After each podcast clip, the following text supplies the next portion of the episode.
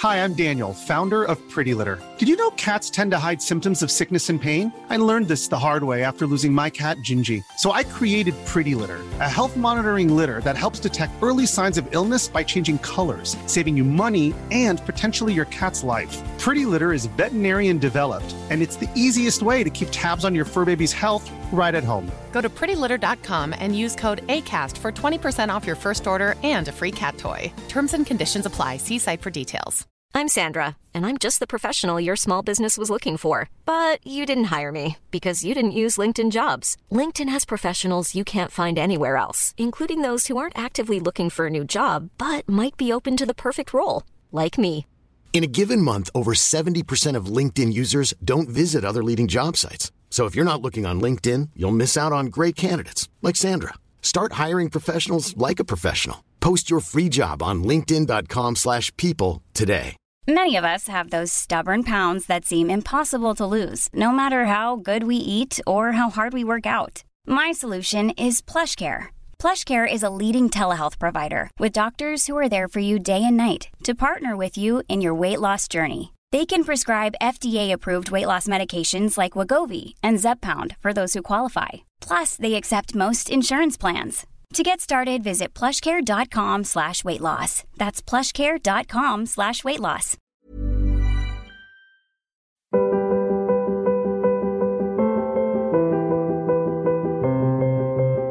Hello, and welcome to Forma, a podcast featuring conversations with authors, teachers, creators, and community leaders who are carefully contemplating the nature and practice of classical education, an aesthetic wonder, and Christian community. I'm David Kern. In this week's episode, I had the really wonderful opportunity to chat with Dr. Emily Wilson, who recently released uh, through Norton a new edition of the Odyssey. She is, in fact, the first woman to translate the Odyssey. There have been write ups about her in the New York Times, the Washington Post, uh, Vox.com, and a myriad of other uh, sources online. Uh, Dr. Wilson is a professor of classical studies at the University of Pennsylvania. Uh, she lives in Philadelphia, and she has written several books um, about Greek literature, uh, including translation of Greek plays uh, and scholarly studies of other works. But nothing in those works quite compares to the task of translating Homer's Odyssey, one of the most beloved poems, one of the most beloved works of literature ever created. But not only is it beloved, it's also long um, and it's complicated, and there's so many layers to it. Dr. Wilson and I chatted about the challenges of translation, dealing with expectations, um, working from the original text, dealing with uh, things like uh, people's affections for the poem and how you how you deal with people's opinions about a word like polytropos. And we took a step back and we talked a little bit about where her love for the Odyssey came from, what it meant to her as a child, and how her affection for it only grew and matured as she got older, as one would expect. But it was born out of a childhood sense of loneliness, she, she told me. Um, uh, the idea of not feeling like she didn't have a lot of friends around, like she was a little bit um, adrift in a way. And, and when she discovered the Odyssey as an eight year old, um, through a play where she actually was able to act as Athena. She was able to perform the part of Athena. The story was open to her in a way that I think is unique to young people, to to, to children, um, and her love for the story took root then. And then, of course, it was many years later that she turned to translation.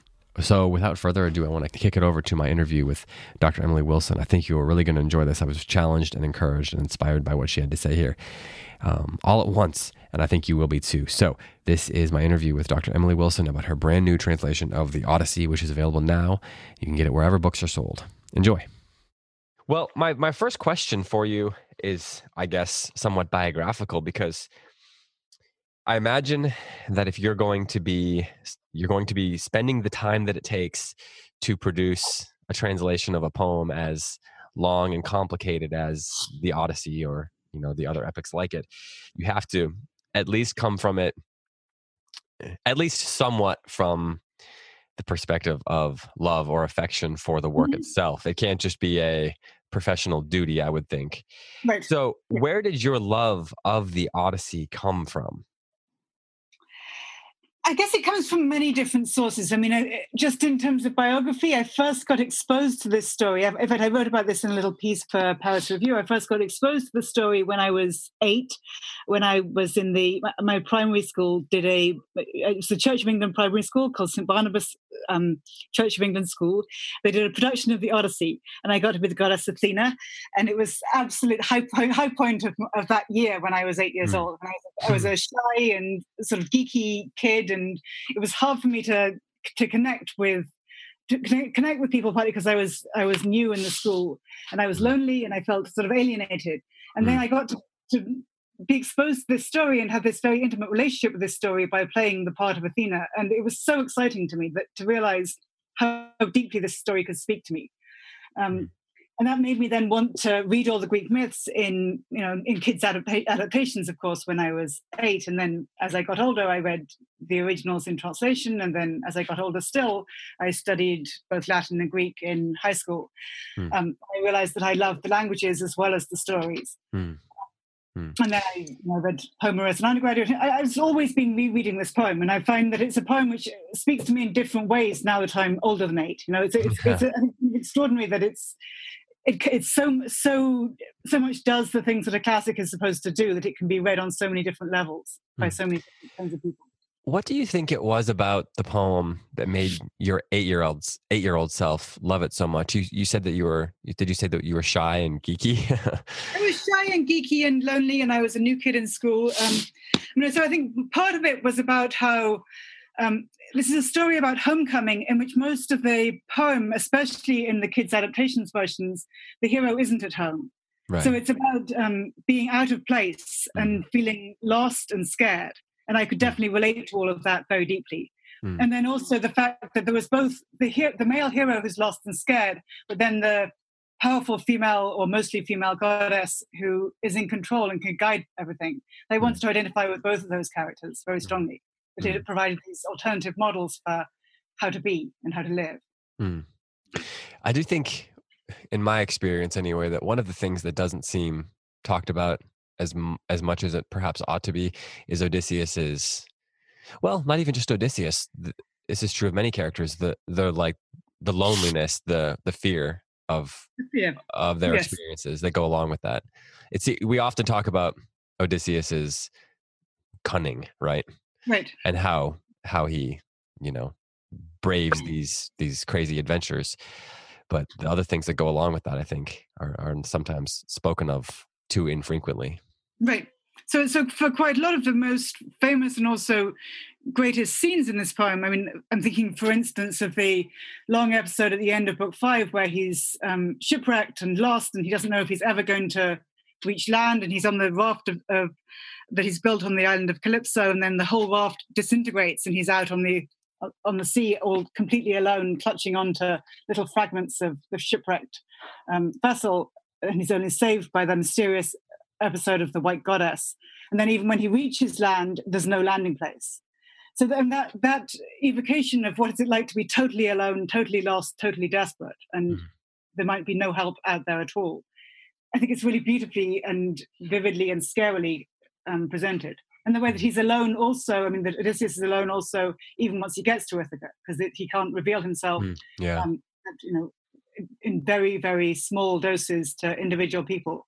Mm. Um, and then also the loneliness of Penelope is really beautifully evoked in this poem as well. Mm, yeah. She's so deeply alone. She's constantly being flanked by two slaves because the the elite people in this poem are constantly having to be presented as not alone, but she's uh, alone but with these unnamed characters who are clearly not presented as people she can talk to. And Telemachus also is depicted as very, very alone. That he's there's a, there's a famous moment when he appears not alone because two dogs come with him, but he's hmm. alone. I mean, that's a way of saying he's alone. Yeah. All, all he has for company, he has no brothers, he has no friends, he only has two dogs. And even, and they're alone, yet they're surrounded by the suitors and exactly, Odysseus, yes. Odysseus is around, but he's or alone, but he's you know perhaps he's with Calypso, but he feels alone. He, he still has alone. that longing to be to be home. Yes. Hmm. Exactly. Yes. So the loneliness of, of, of, the, of the crowd is also very, I think, very well evoked in this poem. Hmm. The way that you be alone, surrounded by people. And do you think that that um, if you couldn't even if you couldn't have articulated it as a child that that was something that appealed to to your you know absolutely yes i think, that was essential to, to what i liked about the story was mm-hmm. that that i was um I, I, had trouble making friends, and I felt that this poem somehow spoke to. I wouldn't, I wouldn't have been able to say that at the time. I would have just said, right, "I thought it was." Right. I would have said, "I thought it was a cool story," you know. Yeah. But it, it was definitely about that. Hmm. Well, like every great work, there's there are cool stories that have so many more things going on, right? yes, exactly. Yes. So okay, so you you studied it in college. When did you get to the point where you felt like your love for it was turning into this desire to produce your own version of it? If that makes if that's the way of putting it. Oh, so I, I I'm not sure that I would have done it if I hadn't been asked. Um, so okay. Norton asked me to do it, and you know, at first I wasn't sure if the world needed it, you know, because there've been so many translations of the Odyssey into English right, already. Yeah. What, I wouldn't have done it if I didn't feel that I could do something really different. Um, and then, so when when when the Norton people asked me, I then went and read or read. So in some cases reread, but mostly just read for the first time. Um, I read book nine in something like 10 or 12 different versions i mean different the different versions that people usually read um, right right recent and i realized that, I, that there were things that dissatisfied me, me, about each of them i mean obviously there were things to admire about each of them but there were also things that i felt weren't being brought out about each of them and also different things that i felt i could do poetically or in, in literary and stylistic ways um, so that made me realize that I actually wanted to do it, not just because I loved the original, but because I felt I could could create a different Odyssey. Mm. And an Odyssey that was not just different in a gimmicky way, but different in a way that was speaking to some deep and important elements of the original that weren't reflected in the, you know, 60 or 70 versions that are available right now. Yeah.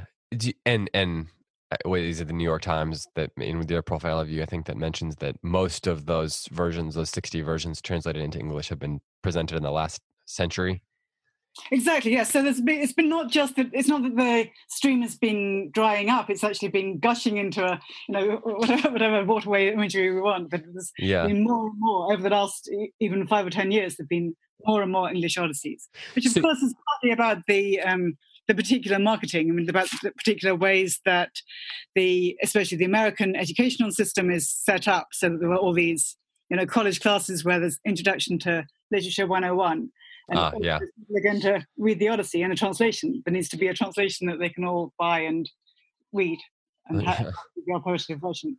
Right.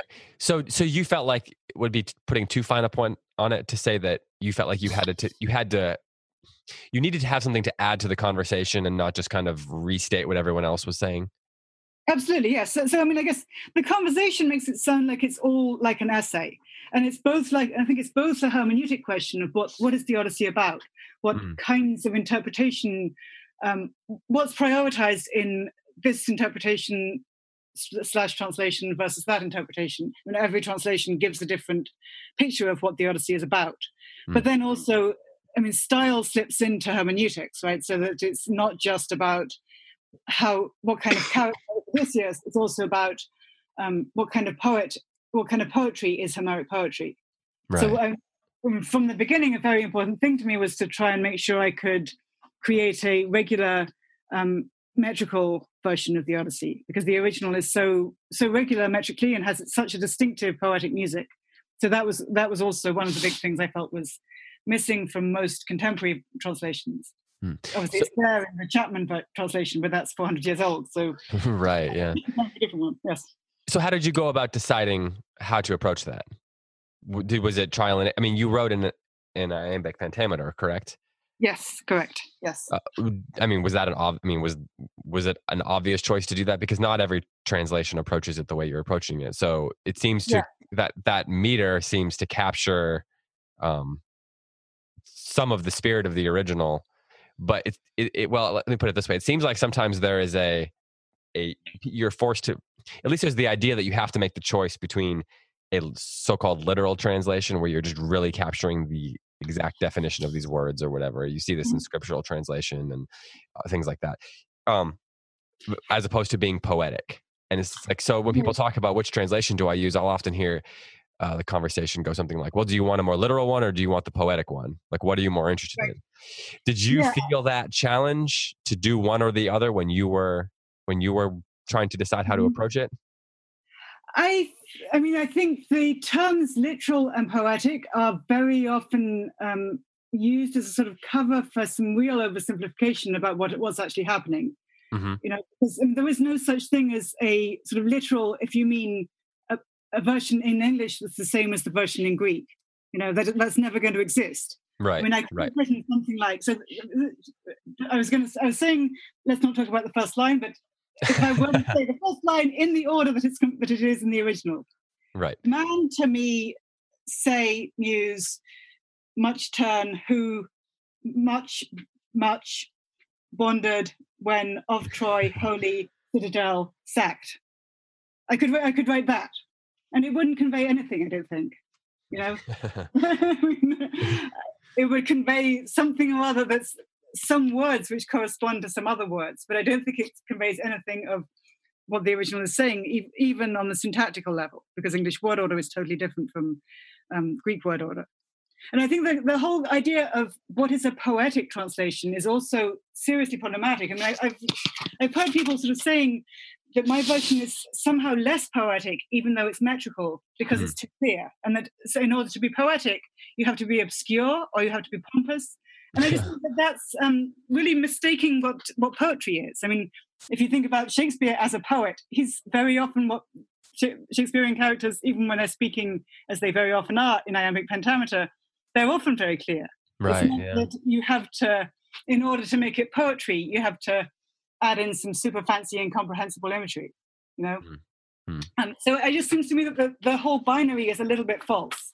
I mean, I think there's there's a possibility of either being um, sort of more foreignizing versus more domesticizing, but those terms are also problematic because I mean, if you think about what is it to represent um, Homer as if he were as if he lived with us, as if he's domestic in our culture.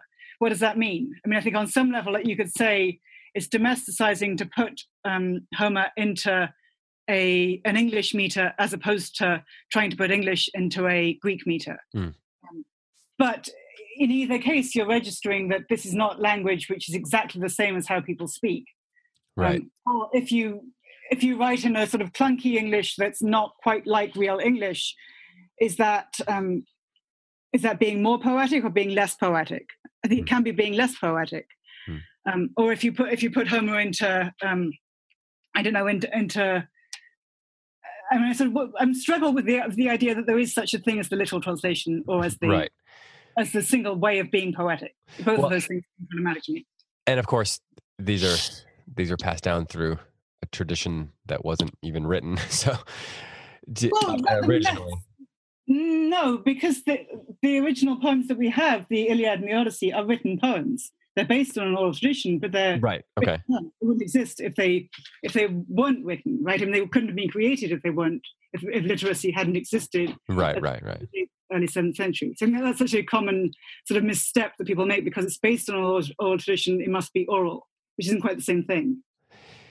Right. Okay. Okay. So, okay, when you were when you were working on your translation and you were comparing it to other translations, Chapman or or whoever, did did you find that you were relying on the choices that those uh, other translators and poets made, or were you No. actively trying to avoid imitating what some of these other people were I, doing? I didn't do either one because so I as I said I when when I first did the proposal for the um for, for my translation Mhm. five or six years ago I I did this whole exercise of reading multiple different translations like reading a, a little bit of multiple different translations to Mm, get a mhm, sense of the mhm. different choices they're making stylistically hermeneutically all that but then after that I, I put them all away and I didn't look at any other translations while I, I looked at the original and I looked at dictionaries and commentaries but I didn't look at any other translations so I mean, obviously, I had I had sort of in my mind a memory of the general outline of how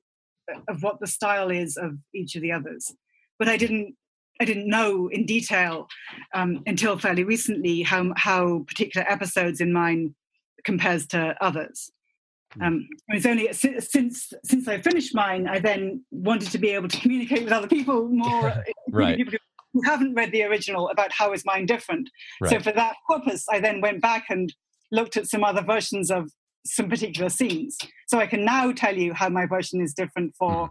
you know, some particular scenes. But I couldn't have told you that three years ago because I hadn't read them all. Mm. You hmm. know. Did you um have you have you found any parts where you you compared it to Chapman or, or whoever and you said, yeah, I got that right and he got that wrong? well, I mean, I, have already talked. I already talked in the New York Times piece a little bit and in other places about the way that so many of the other translations, including sadly Chapman, whom I love, as well as Pope, whom I also love, and mm-hmm. several of these more recent ones, do get wrong the way that um, Telemachus talks about the slave women when he's about to hang them. But the original doesn't mm. actually make him abuse them. He does. It doesn't. It says in the original that he wants to hang those who spent the night behind beside the suitors and it's, it's very straightforward language. It's not doesn't use any particular term of abuse, and mm. pretty much every other translation that I've looked at imports a term of abuse. Mm. I think is problematic, and I was surprised by that. I hadn't realised the extent to which um, translations are shaped by the translator's own uncon- unconscious biases, mm. but clearly they are. Did you see that pop up in your own? Do you think, if you were reflecting back on, like, in other words, have you seen any of your own perhaps biases show up in your work? And i mean that's pro- maybe perhaps an unfair question. Well obviously i can't tell you about my the things i didn't notice you know? Right, of, course, of course not yeah. Once i reread it, my, my own translation in 20 years then i suspect i'll see things that i didn't um, see at the time. So um, your translation is not your go-to source now? Well the greek is my go-to source right? fair, fair enough but um, I, mean, I, I definitely feel that I I try very hard to think about my biases and also to think about what my yeah. interpretations are. Mm. And I think that that's a that's a particular kind of advantage. And I think people can tend to think, I mean, people who who are not translators often think the way to do it is just to, to, to just to translate. You mm. don't have to have an interpretation because that would be imp- imposing something on the text. Mm. And I don't think of it like that. I think the way to do it is to think through whatever your interpretation is and to make sure you can fully defend it and, and rethink it if it's if you don't feel like it hangs together from the mm. text. Mm. Um, but to be as self-conscious as possible and as conscious of the text as possible when you're trying to construct this is how this scene makes sense or this is how this character makes sense mm. um, so just to, to, try and use as full an awareness as I, as I possibly could including of what, what well the preoccupations are that i'm bringing to the text as well as what i'm finding in the text and how there's, there's always going to be in any reading process or any writing process any translation process this dialogue between you find and what you what you what what you come asking. Hmm. Was there anything that that was particularly worrisome or scary in approaching this? I mean, on the one hand, you've got this book that you love, and then of course, it's a book that that is beloved by so many other people. So, was there mm-hmm. were there anything, any choices that you th- that you were considering, or or anything like that that that made you nervous as you were approaching it? Hmm. Uh, I'm not sure. I mean, I think in, in during the actual you know days and weeks and months of doing the work, I didn't feel nervous about reception in the same in that way, and I didn't feel like I didn't feel. Mostly, I was just thinking about what, how can I do my best by this text, and hmm. also by, by both these texts, both by yeah. the text I'm reading and the text I'm creating. Hmm. Um, so I'm not sure that I felt that kind of terror at the time. I mean, I think you know now I have to talk about it to lots and lots of different people, and some of them aren't going to like it, and I'm aware of that now. But I think in a way it's a good thing that I wasn't I wasn't worrying about them. I was just trying to tell the truth. Does it does it bother you that someone who is maybe committed to, say, Fagles or Mandelbaum or whoever might not like your text? I think you know de gustibus non est disputandum. You know, there's there's no if they just don't like it because they don't like how it sounds, then I I don't think there's an argument there. It's just yeah. that's fine. They just yeah. don't like how it sounds, and it, yeah. it, my my version has a very distinctive music. And if you don't like that kind of music, that's that's, that's up to you. Um, I, mean, I think there's a, there's a basis for an interesting conversation, and not not necessarily an aggressive conversation, but just a conversation about um, to what extent do people either agree, disagree, or feel challenged by, or want to talk about the ways, the things that might surprise me, uh, surprise them um, when they compare my version to Fagles or, or to Mandelbaum or whoever. I mean, I think I think there is, I mean, I hope that one of the things I'm doing, even for people who don't like who don't who don't like my version as much as the Fagles version, is to show that there are alternatives. So there are ways of reading the original that are very different from the way that Fagles reads it. Hmm. Um, and then to invite to invite some conversation about that. I mean, to invite conversation both about you know, what is heroism in this text, um, what how does the poem define identity or home or belonging, Hmm. Um, to what extent is Odysseus presented as an admirable, admirable protagonist in every single scene? Hmm. To what extent is the narrative always focalized through one person or through his point of view versus the alternative points of view? And I think those are actually really interesting questions. So it, whether or not people like it, I'm not sure if that is all that interesting. But I think whether or not people think harder about it, that's that's a good thing. Yeah, yeah. You mentioned that um, you, your version has a certain kind of music to it. Did you set out with the idea of of creating that music or or did that sort of happen as you were working through it? Well, I definitely set out to um, to write verse and to write pentameter, um, pentameter mm-hmm. throughout. Mm-hmm. Mm-hmm. And I didn't know if I would feel the uh, in the process of doing that that I could sort of count any of it as poetry as opposed to verse, you know. And I still not, I'm not sure how much of it I would count as, you know, hmm. how how good is it? I don't know, but mm-hmm. I do think that I managed to make it sound. I mean, the, there's a danger in having a very strict formal scheme that it could sound too monotone, and I very much didn't want it to sound monotone. I very much right. wanted there to be a possibility that it's going to sound lush and magical and um, it's going to sound like like the waves of the ocean here, and then it's going to sound terrifying and stark here, and you know, there's going to be different musics going on in different moments. Hmm. Um, so I definitely I thought about that, and I I did. I think in a way it's the kind of thing that you can't do in theory or in or ahead of time. You have to just keep on doing it and then rewriting and rewriting to to see if you can get any closer to what you want. Hmm. Uh, so why iambic pentameter specifically? Like what you say you set out to do that that was one of your initial goals. Yes. Is that because it it, it is the English meter that most um is most like the original Greek verse? It's most like in its cultural context. It's not most like in terms of does it actually sound the same? Okay. Right. Because I mean there have been experiments in English to do dactylic hexameter, which right. is the rhythm of the original, um, but there's never been a sort of successful English epic in dactylic hexameter. There's no, um, you know, there have been little experiments. There are, there some great little experiments by Swinburne from the 19th century, um, but it's I, I, don't think it's usable. Um, because it doesn't have the same history in English, and it also doesn't have the same um, I think I think it requires a lot of distortion of English, and, and it would mean that hmm. uh, my version wouldn't have the kind of clarity that I wanted if I wanted to do dactylic hex- hexameter. And I wanted to both be clear and also to be paying a kind of homage to um, to Shakespeare, to Chaucer, to Milton, to you know to this long history of English narrative and dramatic poetry. Hmm. In, a way, you know, Homer is based, as we as we were just saying, based on oral tradition, and it has this heritage built into it. So I wanted my my Odyssey to not just have the heritage of the Greek poem built into it, but also this heritage of you know all these hundreds of years eh, eh, or thousands of years since Homer. There's some acknowledgement that I'm writing in a language which has its own poetic tradition. Hmm. That sounds like a great challenge to both be to be you know to be responsible both for the original greek and for the language that you're translating it into to to be yes. to be respectful and and yeah just responsible to both of those traditions. That sounds like a great yes. challenge. It, it, it's a super it's a huge challenge yes. And, and and of course i don't feel like i've sort of completely hit it out of the park in every single line. I mean, I feel like it was it was a very very difficult thing to do, and I think, you know, if I've even partly succeeded in it, then that's good. But I I don't imagine that there's a poss- there's a possible world in which I could have done it perfectly throughout. You know, Mm, It- yeah. it's very difficult. Sure. Yeah. Okay, so I've used most of our time already, but I want to ask you a quick question about teaching the Odyssey, if that's okay.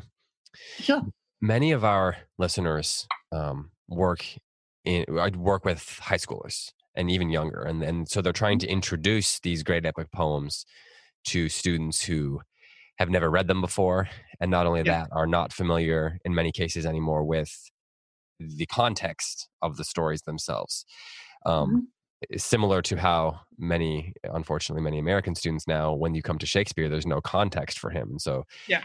it's very confusing eh, eh, because of that um, in ways that it Mhm. probably ought not to be. What advice do you have for for teachers who are bringing the odyssey to students for the first time? How how would you begin? And in what ways do you think it's possible that your translation in particular can help introduce new generations of young people to this great story? That's a great question. Um, so, I mean, I hope that my version is very, very clear. I mean, I hope it's very, very readable, such Mm. that pretty much any age of person ought to be able to to understand the story without being sort of too much off put right from the start by vocabulary words. I mean, Mm. even though I hope my my version. I I hope the poetic rhythm and the music of it that we've been talking about so much is au- audible if you read it out loud, even if you just don't ahead of time know what pentameter is. If you Right, read it out loud, you hear that there's a rhythm. But it's very, very clear. I mean, I hope that you're not going to be constantly having to look things up in a dictionary, Mm. even if you're you know, a ninth grader. Mm, yeah. Um, So, I mean, I think there's, if I were teaching it to, to that age group, and in fact, I think the same thing applies to what I would do in teaching it to undergraduates, is that I would want it to be both very easy and very difficult at the same time. And that there's a related things. I mean, that, Yeah. that there needs to be both a sense that on some level, this is a totally relatable story. This is about a father, a mother, a child, and how they're lost and separated from each other, and how the family gets back together again. And it's also about being away from home and being back, being lost and encountering people who aren't like you, and then trying to figure out who are the people who are like me, and what do I do about the others. And Mm. then, then, then once you once you get that far, you get into the much more difficult questions of so what do I do about the others? Do I kill them? Do I treat them as monsters? Do I do I other them in all these different ways that are- that the monsters and witches in, in the in the Odyssey or in his in Odysseus' travels are othered? Do I if people try to get into my home and I don't want them there, should I kill them? Is that okay? So I think it's a, it can lead you to some very simple questions, which in fact, you know, even even much littler children are aware of the whole question of who's in my family, who's not in my family. You know, my, I have a seven and eight year old, and they're constantly talking about who is in my family and who's not. That's Yeah. a very simple question, but it's a very deep question. Mm, And I think Odyssey is very deeply engaged with who am I and who is in my kinship group, who is in my community, how far does my community extend, and where do I put up the barriers? Do I put up the barriers by violence? Is there a way that I can preserve my own honor and my own, own identity only by saying no to the people who might want to be in my house, who Mm. are not supposed to be there? Mm. So those questions I think are super interesting for pretty much any age. Um, so I would begin with those things, and I would also begin with the whole question of how much, um, if it's from very, very ancient times, and if it's from um, people telling stories when they couldn't even read and write, um, th- it, does that make make for a different kind of storytelling? Is it trying to preserve things that we things that we can't remember, or that we couldn't remember without telling stories? What do stories do for us? Which I think is also an interesting set of questions for for kids who are sort of having having all this reading and writing forced on them to, to actually get to discuss what does reading and writing do for us did the greeks get along okay without it and how much can we have how, how much does storytelling depend on literacy Hmm. so i think i would take it in those directions as well I mean, there's so many directions you could take it in yeah. Mm. Um, what my here's my last question then about that. So, one of the things that we get asked a lot when we're at an event or something is when I'm teaching a, something like the Iliad or the Odyssey or even Shakespeare, should I focus primarily on questions of story and character and you know how is is is Achilles? I mean, is Odysseus an honorable man? Should Achilles have been as angry as he was? All these questions like that, um, as opposed to, or or I guess, instead of questions of literary scholarship say like at what point should i begin to teach them about the nature of iambic pentameter or mm-hmm. homeric epithets or um, epic similes or the different things that show up in these works? Yeah. It should I, I mean i assume you're going to say it shouldn't be either or but at what point should those things be introduced should they be introduced before you read the book to give context or should you be reading the story and considering the elements of the story before the elements of the literature. And I know those terms are not mm-hmm. exactly mm-hmm. what we need for the sake of the, but for the sake of the conversation, I'm just going to use them to differentiate. Uh-huh. Yeah, that's that's a very good and very difficult question. I mean, I think the it seems to me that whatever age you are, people are, are capable of making the distinction between I I don't like this character, but I think the story does like this character, right? And so the whole question of does if I hate Odysseus, does that mean I hate the book? How, do, how is the story forcing me to like Odysseus? Hmm. Um, and I think you, you, could actually get to some very interesting places even just by asking that very simple question of what is the poem telling us about Odysseus? It, does the narrator like Odysseus? Is Odysseus presented as the only person who matters in this poem? Um, to what extent does the, does the narrator, narrator or the, the poetic texture or the I mean, maybe focalization is not a term that you would necessarily use in, you know, elementary school, but I think you could get to it. I mean, just mm-hmm. the whole question of do, what's the point of view from which the poem is looking at these characters? Do mm. epithets help to aggrandize the character? Are there other things that epithets can do? Mm. Um, which I think are really interesting questions. And, and I know that you said I was going to say both and, and of course I then, of course, yes, I would say both. Um, but I, I, mean, I think it, I think it's very important not to delegitimize whatever people actually think or feel as they read the text. Mm. I mean, if you if, if people who are reading the text, whatever age they are, feel particular things um, in response to the characters, I think it's important to acknowledge those feelings, but then push deeper into where are those feelings coming from. The text itself is is making you feel some stuff. How is it hmm. doing that? Mm. And then once you ask how, you get to the literary questions. Mm. Yeah. Yeah. Well, um, I've used more of your time than I promised I would. So thank you so much. I, I probably should have led with this, but I really enjoy your translation a great deal. Oh, thank you. Um, I thank have full, full, disclosure. I've not read every line of it yet, but what I've read, I've read a couple books. What I've what I've read, I'm really enjoying, and I certainly plan to to to keep to keep reading it. My hope is to finish it here over over Christmas time. So. Um, oh, great! Thank you so much.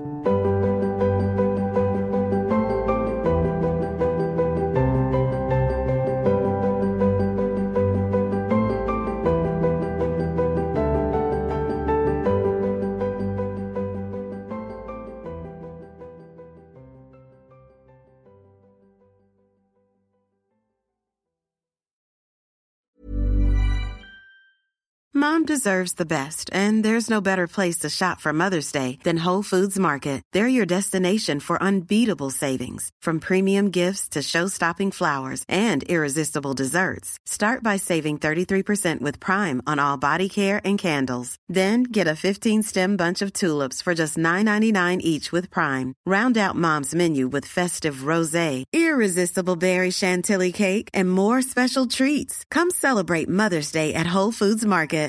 Hi, I'm Daniel, founder of Pretty Litter. Cats and cat owners deserve better than any old fashioned litter. That's why I teamed up with scientists and veterinarians to create Pretty Litter. Its innovative crystal formula has superior odor control and weighs up to 80% less than clay litter.